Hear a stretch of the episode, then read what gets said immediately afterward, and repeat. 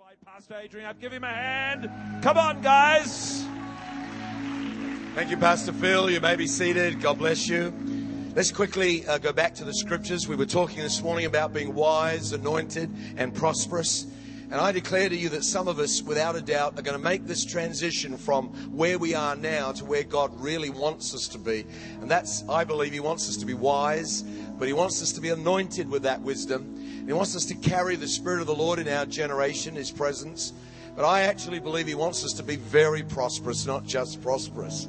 And the Lord wants to take this church into its true destiny to affect and impact this whole region for Christ. This is really a regional church. It's not just a, a little local church. Who agrees with me? You, you, know, the size of the land God's given you is not so that you can fail. He's given you this so that you can be a great success in His name. Are you with me? Amen. And then this place can become all that God wants it to be.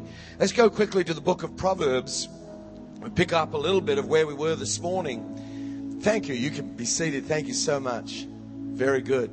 Let's give her a hand, everybody. Just quickly, Proverbs 24 and verse 5. It's okay. I, am used to preaching in the rain because the same sound in our building at home. And so uh, I just hope that you can concentrate and focus. So Proverbs 24 and 5 says, A wise man is strong. Yes, a man of knowledge increases strength. For by wise counsel you will wage your own war, and in a multitude of counselors there is safety. Here again, the Lord is speaking to us about having His wisdom in our lives. A wise man is strong. And the church is really about building strong men and strong women. And I believe this what's going to happen in our generation is not all the men are going to be the big uh, makers and movers and shakers. A lot of the women are going to be movers and shakers. Who believes that? And uh, I believe this that as the Lord raises up churches like yours, what He does is He raises up individuals in that church so that they can become pivotal to what He wants to do. And sometimes we may look at that and think, well, why did God choose Andrew? He's handsome. He's, he's, he's, you know, he's a good dresser. He's got a great uh, appearance and atmosphere about his life, great vibe over his life, isn't it? You know, he's the youth. Why did God choose him? Because God wants to make an example of him. Not in a negative way, but in a positive way. God wants him to shine so that when the church looks at him, they go, Wow, we've got a leader here that actually is doing the stuff he's preaching, not just preaching it. And I believe what God wants us to do is get strong and in that wisdom that he brings to us, begin to be recognizable among the people of our congregation so that that man increases in the way of the Lord and in the knowledge of the Lord. And as he increases in strength and wise counsel, he can wage a war against the works of darkness and break us through in areas that we would not have been able to break through if God hadn't have delivered something to the individual. Are you with me? That's the way God works. He raises men and women, men and women up to become sons and daughters of the house. And I know what that's about. I'm a pastor. And we've been pastoring for 34 years in one place. I'm telling you, when you stay that long in one place, you better have something in your life for people to follow. Because you can't preach the same sermon every week. You can't tell the same story every week. But God raises you up and He increases you in the power of wisdom and in the power of the anointing so that you can prosper in the things of God because prosperity is not just a money word. It's a whole area of life word. Amen. Uh, I'm riding a 1900 Yamaha motorcycle now. Nine, nearly two litre motor car. Who's got a two litre car? In between two wheels. It's like a car engine between two wheels. And recently, can I tell you the story? Is this okay? We've got a few minutes? I was coming past our previous office after I'd been to lunch with Andrew, my son, who's taken over the church, and this lady did a U turn in front of me. And she didn't even look. And she told me she didn't look. And as she did a U turn in front of me, I had five seconds to make a decision. Shall I hit her or shall I hit the brakes? What would you do? What would you do? I hit the brakes. Uh, was that what you would do? I hit the brakes, and when I hit the brakes, I went flying over the handlebars and landed on the road with my bare hands. I didn't have my leather gloves on that day. Landed on my knees and my bare hands. And she came rushing across me. She said, Oh, you all right? You all right? She said, I'm really sorry. I said, No, you're not as sorry as me. Have a look at the blood on my hands. And she said, Oh, I didn't look. I'm really sorry. I'm really sorry. But in the ups and downs of life, we face challenges getting to the prosperity zone. But that doesn't mean to say we should give up. Because God wants us to keep going and break through again and believe Him again. Who's with me? And be the kind of people that have the anointing of God with the wisdom of God flowing in our lives and literally break through for Jesus Christ. Now, let's go to Romans 12 together because quickly I want to move on tonight in the short time that we've got between now and Monday morning. I've got nowhere to go. I've got nowhere to go between now and tomorrow morning. Is that all right? The Apostle Paul preached till the early hours of the morning. And people even fell out of the window during his preaching because it was so long winded. But he wasn't satisfied with that. He went down and raised them up from the dead and brought them back to finish his sermon. Oh, how easy we've got it today in the church, haven't we? Who's with me? And uh, here we go. Romans 12, 2, he says to us in this passage, don't be conformed to this world. Don't pay attention. Don't build your lifestyle on the way they do. Don't be conformed to this world. But he goes on and says, but be transformed. Everybody say transformed by the renewing of your mind. And what God is saying here is that we've got to get a fresh new wave of God thinking into our spirit so that we can become much more of a breakthrough generation in our time in history on the earth. I don't know if it's true, but somebody said the moon or, or Mars is coming closer to the earth at the end of August. Is it true? I don't know if it's true or is it a hoax? It's true? Okay, let's, let's assume that it's true just for my sake tonight, okay? I've got the microphone, so that's all that matters. And it's coming closer to the earth, twice the size of the moon, Mars. They say at the end of August, it, it will come close to the earth, twice, just believe me, twice the size of the moon. And they say this, it'll only happen once and it won't happen again for another 60,000 years. Guess what? I won't be here in 60,000 years, will you? So if it does come, it's a once in a lifetime opportunity. If there's no rain and no clouds, and we look up and see this thing twice the size of the moon. Can you imagine that? In our lifetime. And then we tell our kids, guess what? Before you were born, right? Before you were born, this incredible thing happened in the heavens and you'll never see it again in your lifetime. Isn't that true? You see, our kids will go, "Oh, really? Yeah, I suppose you know," and they'll wonder whether we're telling them the, uh, you know, a myth or a story or a fantasy, or we've been, you know, we've been uh, we've been out with the fairies somewhere, you know.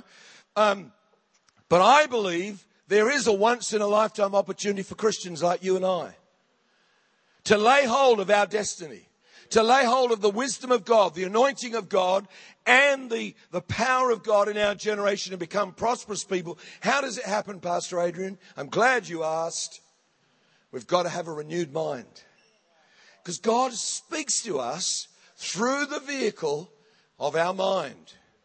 God speaks to us through the vehicle of our mind. And what he wants us to do is let go of small thinking you know, small thinking is, well, 30 people's enough in our church, isn't it? Nobody will pay attention to me if we get any bigger than that. Exactly. exactly. That's the idea. Where if we get big enough, we don't want everybody paying attention to us. We want to pay attention to the bigger thing that God's doing with us as a team and as a generation of people that could shake the cities of the world. Amen. We don't want to just be thinking about us forever, do we?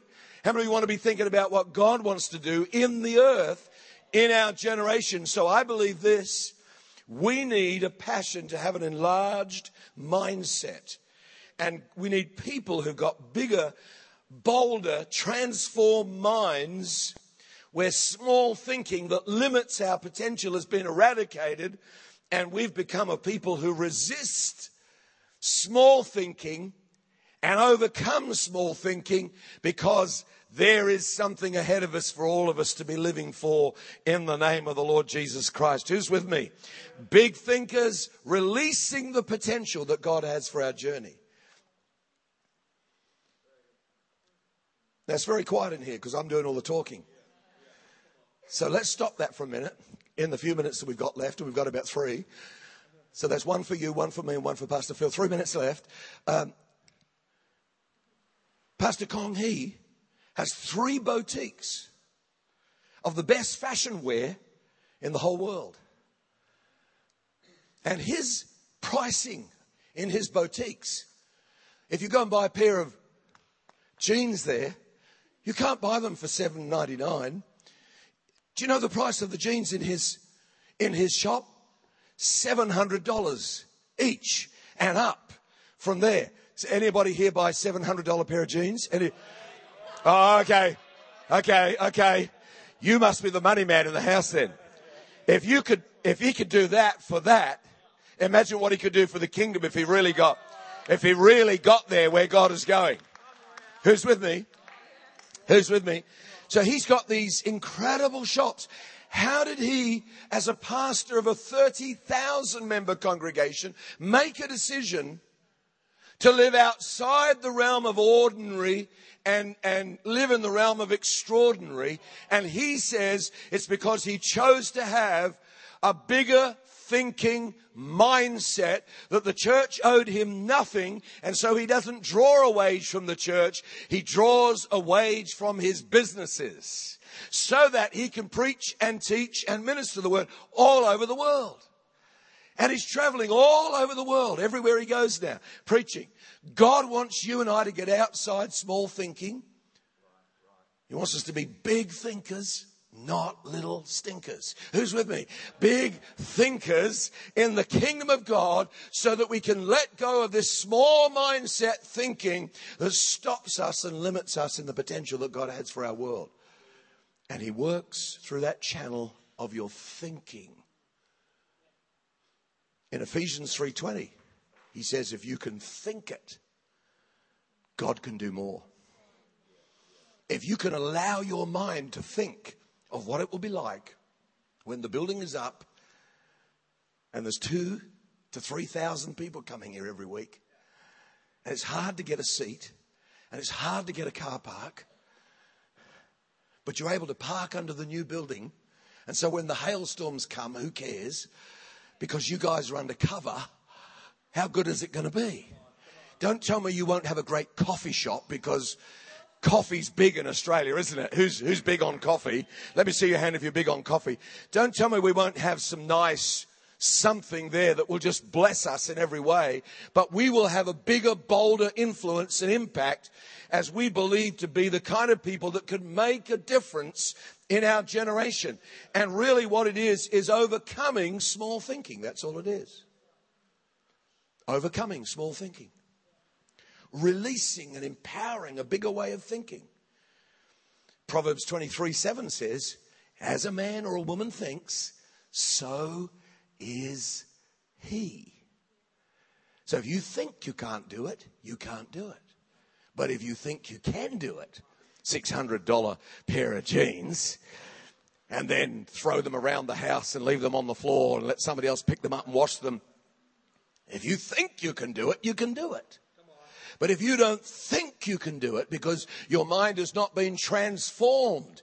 And listen, I want to tell you this in John 17, uh, Jesus said this. He said, the glory that I had with you, Father, in John 17, I have given to them, to you. And he says, this glory that he's given to you is transforming power for you to be released from small thinking for you to be released from small attitudes and getting into a big attitude before God and going, nothing is too hard.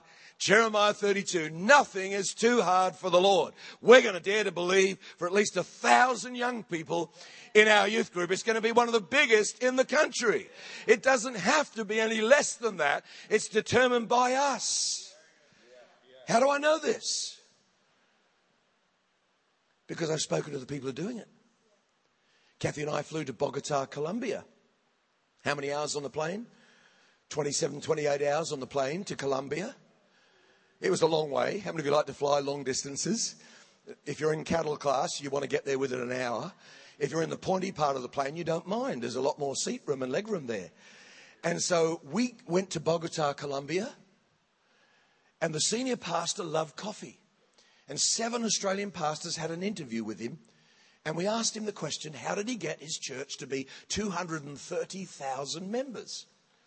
Did you hear me? 200, you're still sitting there quite tame. What's going on? You should be a little bit hyperactive now, some of you. 230,000 members in one church. And the youth service that runs on a Saturday in that church leads 1,000 people to Christ every week. 1,000 people to Christ every. We only want a thousand in our lifetime. That'd be pretty big in Australia, wouldn't it? But they're getting a thousand a week. It's crazy, all right, man. How many of you want to be crazy though, if that's the way it is? That's the way it is. You see, in God, it's only as big as we determine in our hearts that we want it to be. Because God's building big people to build big churches because He cares about a big world that is in a state of hopelessness right now. And unless we come with the answer that is Jesus, they are not going to hear it. And listen, if they don't bow to Christ in this generation now, the Bible says they will bow their Christ on their way to hell. If that doesn't challenge you, something should. They're either going to bow now to Jesus or they're going to bow on their way to hell. That's a big challenging thought, isn't it? So we drank some coffee, went to see this pastor, seven of us, and he said, uh, Before you ask me any, any questions, I would like to ask you a couple of questions, or I'd rather be drinking coffee. And we thought, well, how rude. We've come this far and you're saying things like that to us. We're Australians, don't you know? And, and so, but he didn't, he wasn't worried about that. He spoke to us through the interrupter that we call the interpreter. And the interpreter uh, said, he said, and, and then he says, well, before, you know, you ask me any questions, how did you get 230,000 people? Let me ask you this question. And this was the question, and you should be writing it down tonight. What do you want? If you don't know what you want, then anything will do. What do you want? Uh, it hit me like a ton of bricks. I went, What do I want? And big mouth me, among seven other pastors, I'm going, Shut your mouth, Adrian. Say nothing now. You know, what do I want? I've just come out of seven years of revival services, man, where I'm believing we're going to shake the cities of the world, where I'm believing the nations fall at his feet, where I'm believing that we are not here just to fail or to be average or mediocre. We're here to succeed for the gospel of Jesus Christ. He didn't die without a purpose. He died and shed his blood for the greatest cause. All humanity coming to him. Are you with me? So I'm thinking, oh God, I know what I want. And I'm going, and Kathy's looking at me with that eternal smile. I'm going, Well, I know what I want, Pastor. And he said, Before you say anything, I Oh, save the bell. Before you, he says, Let me ask you the second question. And this you should write down. It blew me away. When do you want it? When do you want it? I thought, when do I want it? I thought that was God's business. I thought that was nothing to do with me, surely to goodness. Isn't God sovereign? Yes, of course He is. And my mind started racing at a thousand miles. What do I want and when do I want it? And he said, then he said, I'm writing a book called Dream. You can win the world. And his wife was running for president. Who's running for Prime Minister in Australia from Tuggerah? Who's running for who?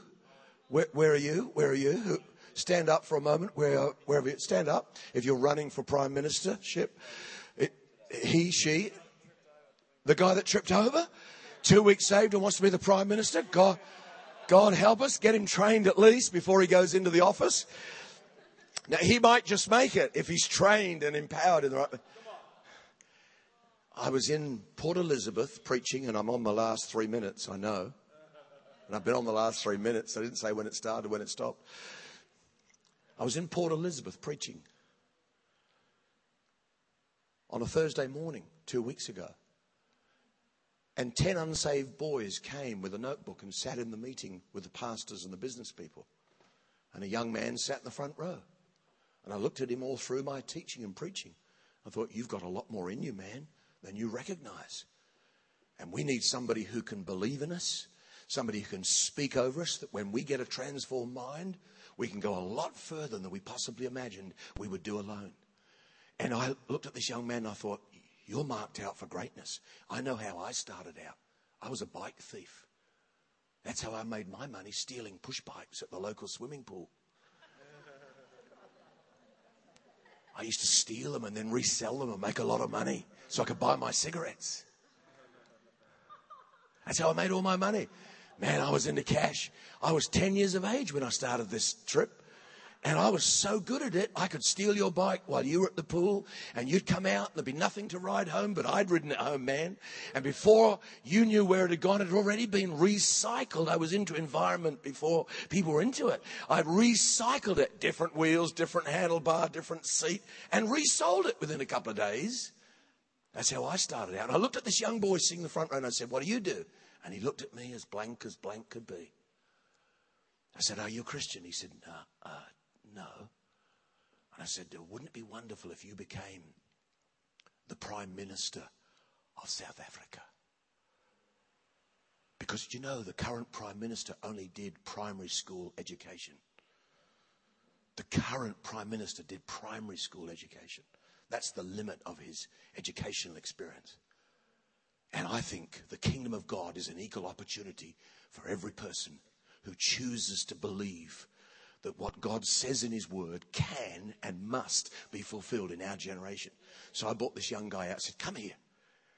You know, when you call them up and they look all, come here. I said, Now, I want you to stand in front of all these people. I started opening my wallet and I pulled out a hundred rand. I said, Is a hundred rand enough? And he looked at me. He said nothing. I said, Is 200 rand enough? And he looked at me. I said, What about three? He's never seen money like this in his entire life. What am I doing?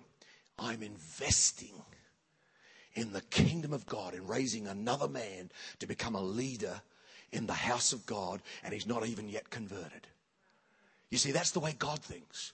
God thinks outside the box. He chooses from the most diverse backgrounds people of different experiences and different examples. And he calls in the crooks and the lawyers and the, the criminals and the prostitutes. And he doesn't care where they come from as long as he puts his power and his wisdom in their life.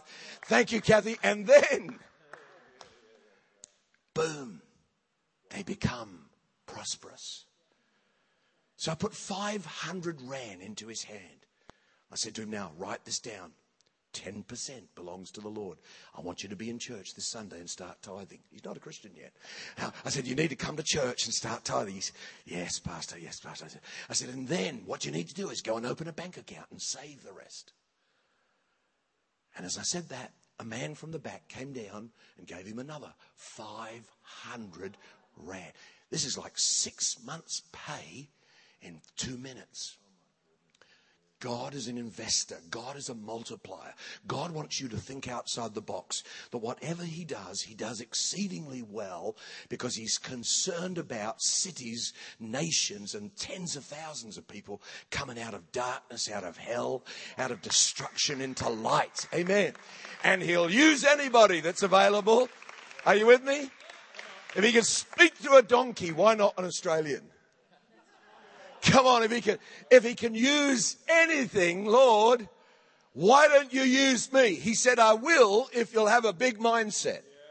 If you limit me, then I can't do it. Because he will only do what he can do according to the way you think. Ephesians 3.20. So I'm finishing. The keyboard player's coming back. I'm coming back next time. Whenever that happens. I don't know when I don't know when next time is, but bless the Lord anyway. Thank you, thank you, thank you, thank you, thank you. Close your eyes, please. God speaks through your mind. When your heart is right, He speaks through visions and dreams. He speaks through His Word.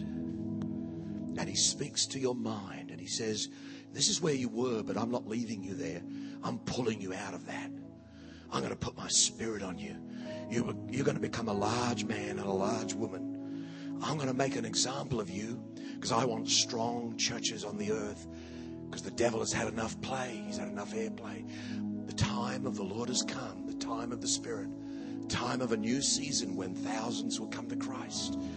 And we believe that God will use us right here because that's why He's raising us up. Full of wisdom, full of the anointing, full of the prosperity of God. And we learn to think that nothing is impossible with God. Nothing. So count yourself in tonight right now in this moment in your heart, give yourself permission. Just say to yourself, I give me permission to be everything I'm called to be. I'm going to have a big mindset. Talk to yourself right now. Talk to yourself. Go, I give me permission to succeed in this because I am called of God in my time in history. I'm never coming again. I'm never coming in another generation. I'm only going to be here this time round. And you know, when I look from my position now, I'm 63. I'm thinking if I've got till, you know, another 25 years, something like that, I've got to make every day count. I've got to make every moment count now. I can't afford to waste my life or waste my time. I've got to have the God thinking stuff settled so I can become a big thinking person and God can use me. Ah, oh.